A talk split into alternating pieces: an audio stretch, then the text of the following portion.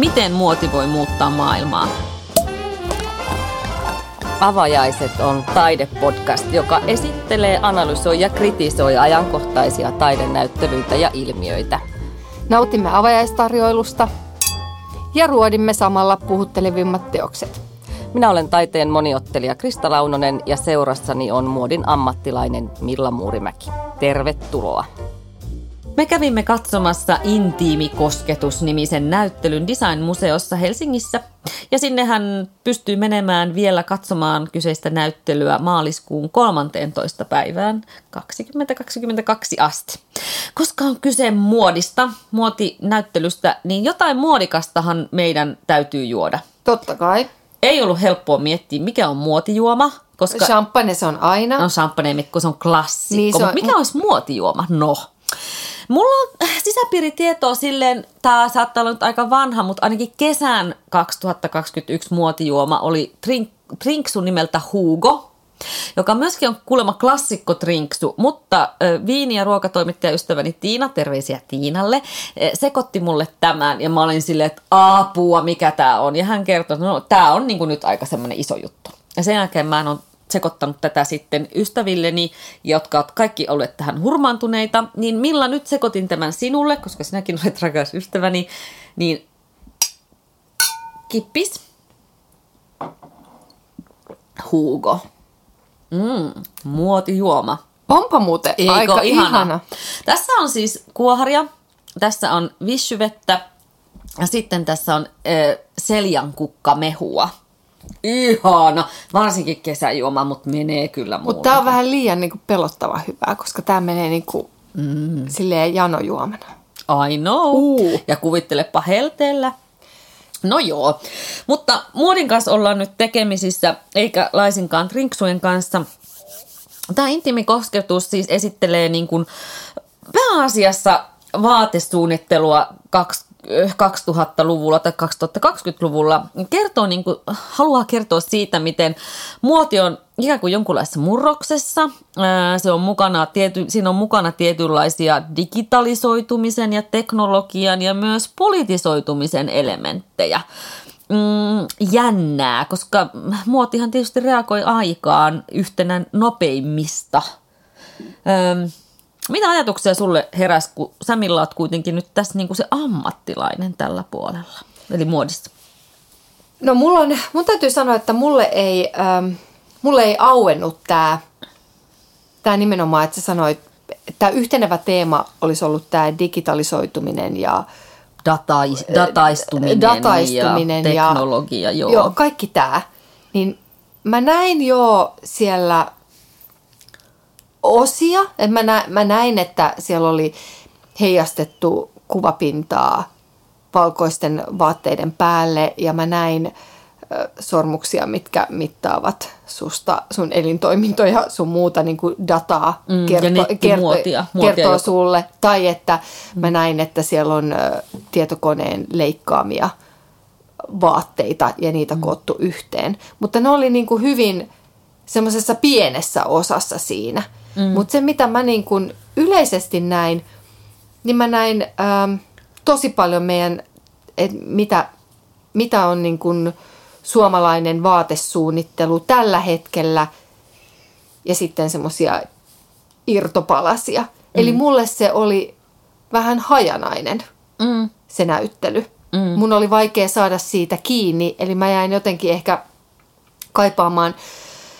Siellä oli tosi paljon viimeisen 4-5 vuoden ajalta Aalto-yliopistosta valmistuneiden töitä, mitkä tietty oli mulle entuudestaan tosi tuttuja sieltä.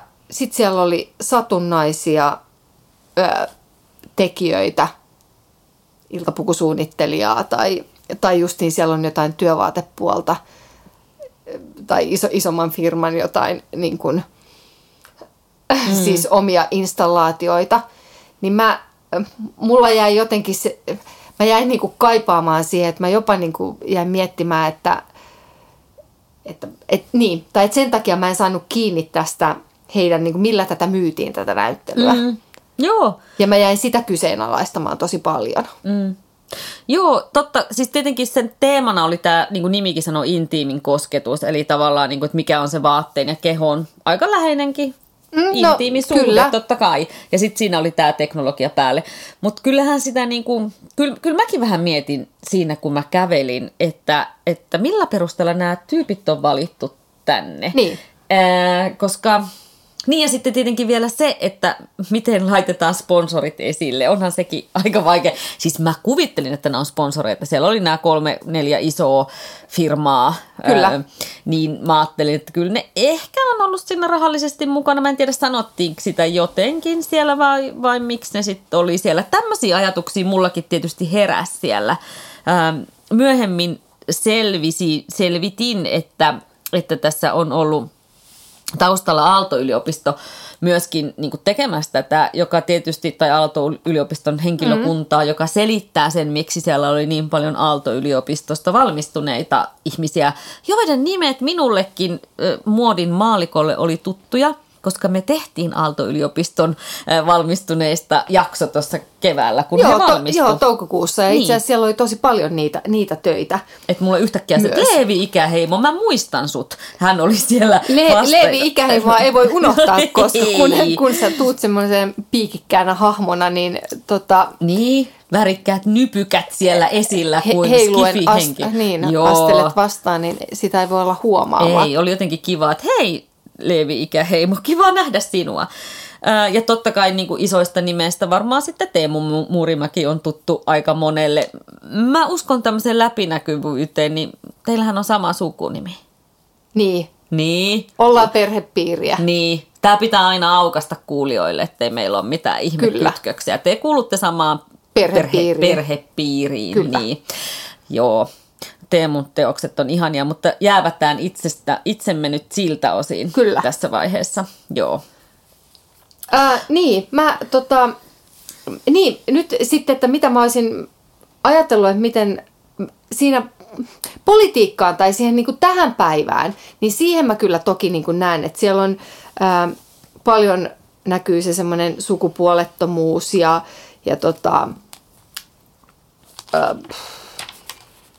sillä leikittely. Niin, tavallaan. Sillä leikittely.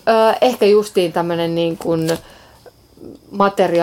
materiaalien uudelleen käyttäminen. Sellaiset... Ja semmoiset tietty innovatiivisuus. Joo. Sehän siellä kyllä niin kuin näkyy ja toistuu. Eli olisiko se sitä sitten politisoitumista? Ehkä se olisi juurikin sitä. Mutta mä mietin paljon sitten, kun mä kävin tuota näyttelyä läpi, ja tää on ehkä silleen, että on vähän epäreiluukin ruveta miettimään, että mun yksi lempimuseo esimerkiksi Lontoossa on Victoria and Albert Museum, mikä on, siellä on aina niin kuin vuosittain joku mieletön muotinäyttely. Ja sitten toki tietenkin niin kuin historiakin, että sä saatat ottaa jonkun ison muotitalon, ja sitten sieltä tulee laaja leikkaus heidän niin kuin tuotantoaan. Mutta mä mietin sitten, että miksei, että olisi mulle ollut loogisempi, että jos Aalto-yliopisto on ollut tässä mukana, että miksei oltaisi tehty sitten vaikka laajaa leikkausta Aalto-yliopiston opiskelijoiden töistä niin kuin pidemmältä aikajanalta ja katsottu sitä kautta, että mihin meidän suomalainen muoti on niin kuin kehittynyt ja päästä siihen niin kuin tähän päivään, että nyt me otetaan nämä asiat huomioon, mistä on lähdetty, mihin ollaan päästy. Tai sitten, kun siellä nyt oli sitten niitä muitakin kuin siis tuoreita Aallosta valmistuneita suunnittelijoita, niin vai olisiko sitten voinut katsoa sitä niin kuin Suomen muotikenttää?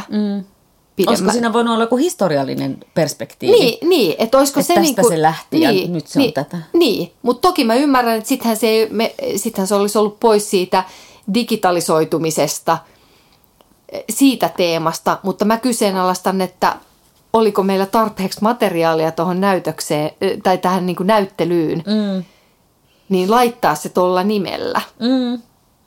Hyvä kysymys. Oliko siellä jotain, mistä sä erityisesti pidit? Tai jotain tekijöitä, jotka jotenkin jäi sulle mieleen vahvoina? Joo, ehkä tämä johtuu siitäkin, että silloin kun vaatteet tuodaan museoon, niin ne on uudessa paikassa. Ne on eri paikassa, kun ne on lavalla ja ihmisen päällä.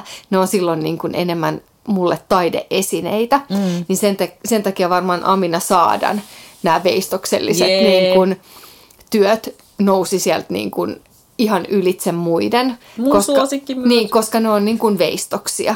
Se on vaan, että se materiaali on ollut kankaana, niin ne on jotenkin museossa oikealla paikallaan. Sen takia myös ehkä Leevi Ikäheimon myös, kestä puhuttiin Leevin övereistä hahmoista, koska sitten ne kantaa itsensä sellaisenaan. Ne on kuin outoja veistoksia, skifi-hahmoja. Ne toimii myös niin kuin ilman sitä, että ne liikkuu ja on liikkeessä. Ville Pölhö, hänen ylisuuret pukunsa toimi. Mä rakastan niitä. Musta on ihanaa, että on viety silloin niin kuin leikitelty mittasuhteet, niin kuin viety se niin pitkälle se vaate. Jotenkin, että se on taas, me ollaan siellä niin kuin enemmän siellä vaatetaiteen puolella. Ja myös mikä oli mun mielestä ihana, oli sellainen Jarno Kettuselta. Se näytti silleen, että kun petivaatteet, että kun sä aamulla nousisit sängystä ja sä kaapasisit niin kuin tyynyn ja peiton ja kaikki, tai keräisit niin kuin petivaatteessa pesuun, mutta sitten yhtäkkiä niistä muotoutuskin sun päälle asu. Niin hänen niin kuin työt oli ihania. Entäs sulla? No, mä aion nyt heittäytyä tosi maallikoksi. Hyvä. Koska siis muoti ei todellakaan ole mun asiantuntija-aluettani. Ja mä päätin lähteä tähän aivan niin kuin silleen maalaisena liikkeelle, kaikilla kunnioituksella maalaisia kohtaan. Ja kun mä valitsin mun suosikkeja, niin mä päätin, että mä leikin tällaista leikkiä, jota jokainen kuulija voi nyt leikkiä, kun hän menee sinne näyttelyyn. Jos minä saisin kutsun linnanjuhliin, keneltä näistä suunnittelijoista tilaisin puvun linnanjuhliin? Ihana ajatus. Niin. No, sillä perusteella mä lähdin etsimään suosikkiani ja hassua kyllä Amina Saada valikoitui. Et mä ajattelin, että mä menisin Amina Saadaan, hän on syntynyt vuonna 1989, mä menisin hänen luokseen ja sanoin, että jostain herranjumala syystä posti on vahingossa tuonut mulle linnan kutsun. Mitä sä voisit suunnitella mulle? Ja se ajatus siitä, että hän niin kun ottaa sen muodin ja vaatteen veistoksena just, että siellä on niitä muhkuroita ja muotoja, puhkuroita siellä paikassa, mitä ihmiskehossa, edes lihavassa sellaisessa tai tällaisessa runsaassa, kuten minulla, ei ole. Että se, niin se ihana leikki sillä vaatteella ja veistoksen muodolla ja siis ylipäätään sillä koko asenteella siihen vaatteeseen. Ja silti ne oli tosi kauniisti tehty, ne kankaat oli ihania, houkuttelevia, niitä halutti koskea. Eli siihen niin tuli se intiimin kosketuksen tarve, koska mulle kyllä. Vaate on, kaikille ihmisille vaatteet on tärkeää, sano ne mitä sano. Onko muoti tärkeä, niin se on ehkä eri asia, mutta se miltä vaate tuntuu on mulle nykyään aivan järjettömän tärkeä. Että jos se yhtään ei tunnu hyvältä, niin mä otan sen pois päältä. Et mä luulen, että Aminan Saadan vaatteissa mulla olisi ihana olo myös linnanjuhlissa. Mutta sitten toisena, jos olisi seuraavanakin vuonna saisi kutsun, menisin Ervin Latimerin luokse. Hän on, Ervinillä on ihan työt. 86 tai 5 syntynyt. Ja hän siis leikittelee tällä sukupuolella. Ja ylipäätään niin kuin kaikella valkoisella normistolla hän haluaa rikkoa sitä, että joku vaate on niin kuin naisen tai miehen. Ja hän käyttää niin kuin miesten pukuja, mutta sitten naisten asuissa nähtyä pitsiä. Ja hän on saanut inspiraationsa niin kuin muun muassa drag queen asuista. Ja musta on mahtavaa, että se tavallaan se asu muokkautuu sen kehon mukaan nauhoilla. Että sä tavallaan sidot sen vaatteen kiinni ja sillä tavalla se voit löysentää tai kiristää tai jotenkin se asu elää. Musta oli aivan niin kuitenkin ihastuttava uusi tapa nähdä se vaate. Sä puet sen niin kuin itsellesi omalla tavalla sopivaksi. Kyllä, tai miten sä haluat korostaa sun kehoa tai peittää. Ja en ihmettele, että Ervin on valittu sitten vuoden nuoreksi suunnittelijaksi vuonna 2020. No sitten ehkä haluaisin, mulla olisi aivan rajattomasti sitten kutsuja, koska mustahan olisi tullut se presidentti. Niin sitten seuraavana vuonna mä menisin Anna Isoniemen luokse ja hänellä oli esillä sellaisia paljettipukuja. Paljetithan liittyy tietysti juhliin muutenkin, että hän oli sitten niin kuin kehitellyt tämmöistä paljettien painamistekniikkaa. Ja hänellä oli aika tämmöisiä kivoja futuristisia, joista vähän yhdisteltiin jo urheiluvaatetta ja juhlavaatetta, niin sitten mä olisin bilekunnossa, niin mä haluaisin semmoisen urheiluvaatebile. Niin, tai siis se oli yhteistyö Adidaksen kanssa. Niin oli, siellä oli ne 3 raitaa. Joo, Anna Isoniemi reikkasi tosi kovasti ja hän tuossaan sai tämän mahtavan niin kuin yhteistyön Adidaksen kanssa. Ihana. Mutta tässä mulla tuli myös just jotenkin mieleen se, että kun näitä on nähnyt, kaikki työthän on niin kuin siis, siellä on upeita juttuja, mutta sitten kun on nähnyt näiden kyseisten suunnittelijoiden nämä mallistot, mistä nämä on poimittu, niin jotenkin tuli semmoinen olo, että, niin, että tuolta oli ne kaikki helmet jätetty pois. Puuttuuko vähän rohkeus vai oliko se vaan sitten, olisiko voinut olla vielä vähän rohkeampi, en mä tiedä. Niin, tai onko sitten, onko ehkä osa asuista kisaamassa tuolla maailmalla. Niin. Että ne on uniikkeja. Niin sanotusti tärkeimmissä, niin kuin, tärkeimmissä niin kuin paikoissa. Että, niin, että tässä oli, mä en tiedä, tämä on ehkä vähän kans just silleen jäävi tältä ammattilaispuolelta, kun on niin kuin nähnyt. Että tämähän on kaikille muille mahtava niin kuin läpileikkaus käydä katsomassa, että mitä kaikkea Suomessa osataan tehdä. Ja kyllähän täällä osataan. Täällä on ihan upeita suunnittelijoita ja todella niin kuin paljon niitä. Ja siis ja se jotenkin siinä mielessä suosittelisi näyttelyä just ihmisille, että sä voisit käydä katsomassa sen suomalaisen niin kuin muotisuunnittelun tasoa. Kyllä. Mutta sitten taas niin kuin tältä puolelta, kun sä oot jo nähnyt niin paljon, niin sitten sitä ehkä justiin sen takia janoo vähän enemmän. Niin, ehkä siinä, sä ootkin tavallaan siinä jäävi, että miten sut saadaan niin kuin sille vau-efektiin, niin se vaatii ehkä erilaista. Että sit pitää miettiä, että kenelle toi näyttely on tehty lopultakin. Että tietenkin kaikille museokävijöille. Että jos sä menet museoon, maksat lipun, niin se on silloin sulle tehty. Mutta niin, tietenkin tietty jääviys siinä on. Mun täytyy nostaa vielä kyllä se Marimekko, kun mä tuossa kysyin aiemmin, että miten sponsorit voi olla esillä. Sehän on aina hirveän vaikea. Se ei oikeasti ole helppo miettiä, miten laittaa. Nythän mä en varmuudella tiedä, olivatko he sponsoreita vai ei.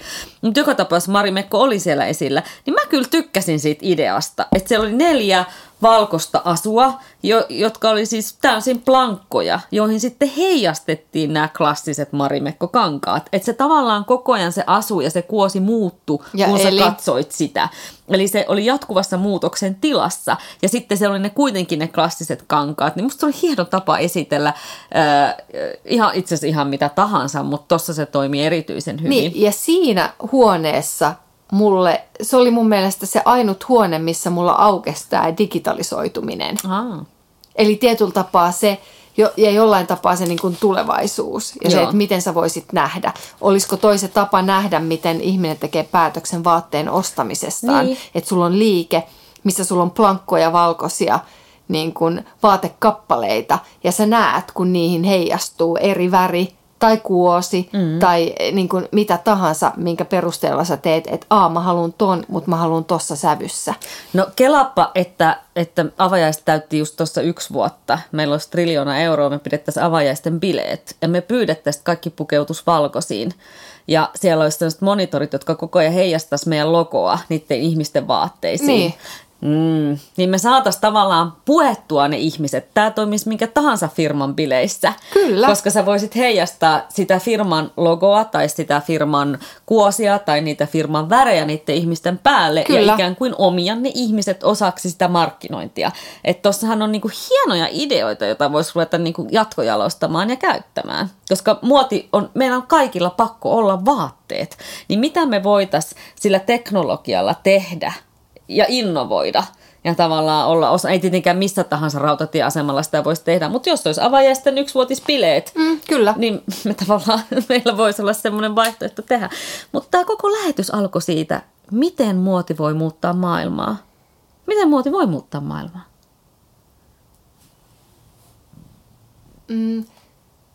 Mun mielestä muoti on jo muuttanut tosi paljon maailmaa esimerkiksi sillä, että nyt viimeisen ehkä 2 vuoden aikana niin sukupuoliroolit on hävitetty. Musta on ihanaa, mä oon koko viime kesän katsonut jopa Helsingissä. Mulla tulee viikoittain vastaan nuoria miehiä, kello on, saattaa olla hame päällä. Mm. Joo. Ja se on musta ihanaa. Mm. Muoti, siinä mielessä muoti muuttaa paljon maailmaa. Se on, se on yksi tapa sun tuoda jonkunlainen statementti esiin, mitä sä arvotat tai mitä sä haluisit olla. Mm. Kyllä. Niin kuin mielipide. Mm. Sillä se voi muuttaa maailmaa. Mm. Ja sitten varmaan se teknologia tulee olemaan yhä enemmän mukana. Et nyt me puhutaan aika paljon vielä urheilemisesta ja tämmöisestä niin kuin älyvaatteista. Mutta kyllä mä näen, että se voi muuttaa monella muullakin tapaa vielä. Että...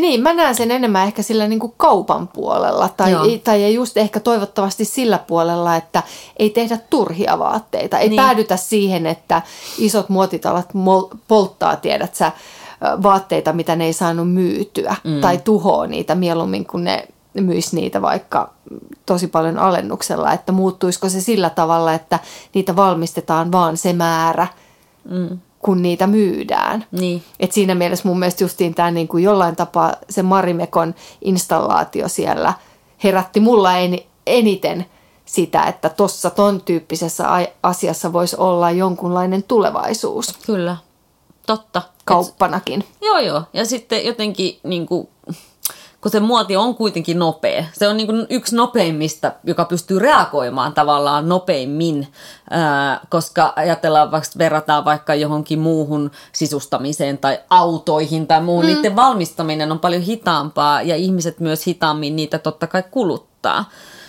Niin vaatteiden hienonkin ja hyvänkin vaatteen kesto on aika lyhyt. Että miten siihen voidaan sitten, niinku, miten sitä voidaan kasvattaa, pidentää tai miten niihin voidaan reagoida, niin kyllä mä näen niinku muodin mahdollisuudet muuttaa maailmaa, niin ne on aika moninaiset. Ja monelta eri kulmasta voidaan lähteä muuttaa maailmaa, paitsi ostotottumuksia, myös sitä, mitä se vaate on, mitä se edustaa. Ja ne on kuitenkin arjen, niin kuin sä sanoit, statementteja, että jokainen kertoo vaatteillaan jotain tarinaa, että se... Tai alastomanakin sä kerrot jotakin tarinaa. Sitä, siis, että sulla ei ole vaatteita. Niin. No siinä on se intiimi kosketus kohdillaan. Niin. Sitä lähemmäksi ei päästä. Ei. Eli kyllä. Moninaiset on mahdollisuudet. Joo. Mä kyllä kans lähettäisin tuossa jo aikaisemmin lähetit ihmisiä katsomaan suomalaista muodin nykytilaa, niin tai sitä, mihin se on ehkä menossa, mistä se nyt on. Niin, tai tuollahan se varmaan on sitä niin kuin, ja mä olisin jotenkin, tuolla se on enemmän, suurimmassa osassa se on sitä niin kuin muotitaidetta. Kyllä. Tällä hetkellä. Kyllä. Mikä on ihanaa. Siis on ihanaa, koska sun kuuluukin mennä, ei sun kuulu mennä tonne katsomaan sitä, että mitä sä voit käydä ostamassa tuolta marketista tai... jostain kaupasta. Niin. Ja mä toivon kanssa jotenkin, että ihmiset, ketkä menee sinne katsomaan sen näyttelyn, niin ei mene sinne niin, että enpäs minä tota ostaisi tai laittaisi päälle. Niin. En minäkään kirahvi päällä kävelisi, mutta olihan se nyt ihan uskomattoman hieno. Oli. Ja muodin ja taiteen välisistä suhteistahan puhuttiin paljonkin tuossa Aalto-jaksossa, kyllä. Aalto-jaksossa, niin sekin kannattaa kuunnella, koska siinä sitten päästiin vaahtoamaan siitä. Joo, näihin tunnelmiin. Kiitos muodikkaasta juomasta. Aion juoda uudestaan. Tehdään näin. Ei ollut vaan tää sesonki. Moi.